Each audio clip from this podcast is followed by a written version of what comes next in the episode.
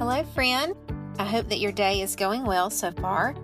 I pray that you are living a life worthy of the calling, relying on God to guide you as you go. Let me be real with you.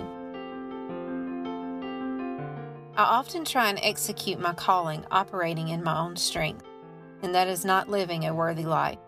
When this happens and I dig down to the root cause, it's often my pride and arrogance that is in control, not God. Last time we talked about how we have been equipped at the moment of salvation with every tool we need to live a victorious life. We have a full toolbox at our disposal. If you have not listened to the last episode entitled In the Bag, take some time to go back and do that.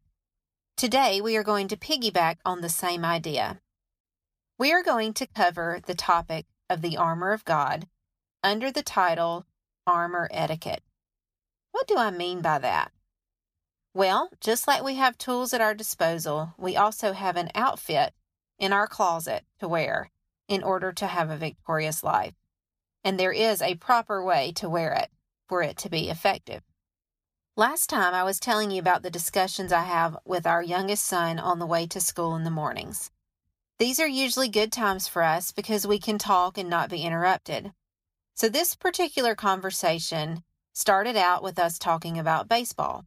He was planning on playing ball this spring for the first time, so he had lots of questions. Now, I'm not as knowledgeable as my husband, but I can hold my own. I felt confident I could answer his questions. The conversation started and it turned to the catcher's gear he had been trying out during the few practices he had. At one of those practices, he was playing catcher and a ball came and hit his leg above where his shin guard should have been. According to my husband, who was the assistant coach, our son immediately fell over and declared that he was not going to play any longer. Fast forward to this conversation, and he begins telling me how he did not want to catch. I asked him why. He tells me that he is scared that he will get hurt.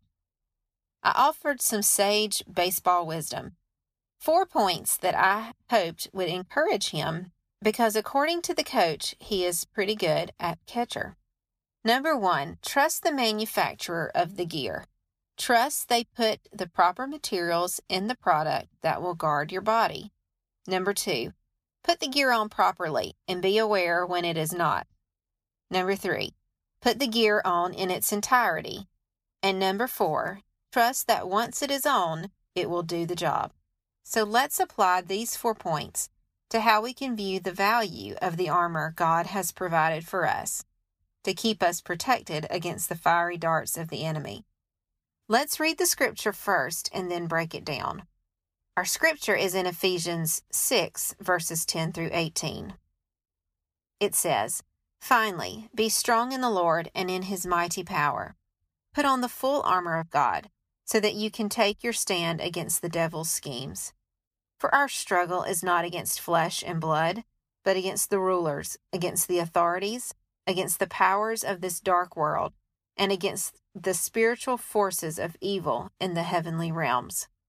Therefore, put on the full armor of God, so when the day of evil comes, you may be able to stand your ground.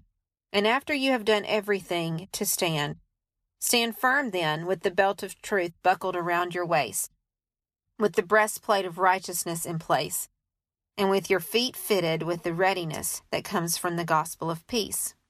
In addition to all this, take up the shield of faith, with which you can extinguish all the flaming arrows of the evil one. Take the helmet of salvation and the sword of the Spirit, which is the Word of God, and pray in the Spirit on all occasions with all kinds of prayers and requests. With this in mind, be alert and always keep on praying for all the Lord's people. Looking back at the four points about the catcher's gear, let's apply each of those to the armor. Number one, trust the Maker.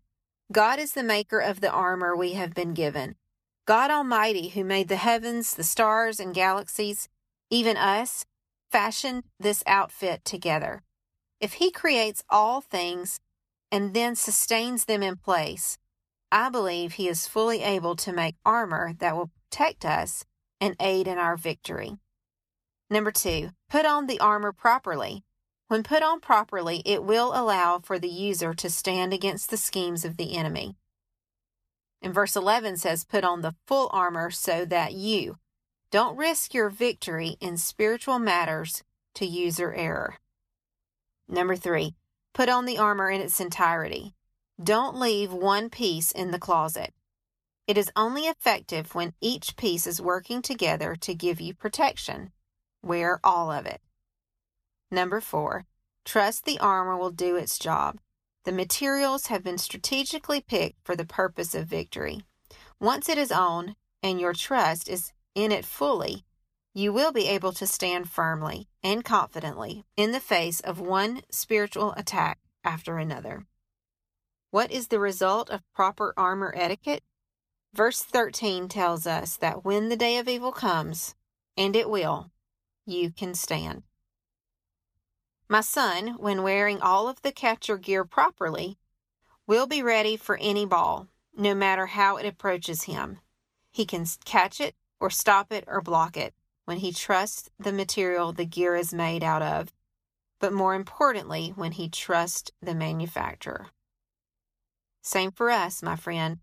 When you activate these four simple guidelines, and more importantly, put on the armor, you can stand against anything fiery Satan throws your way.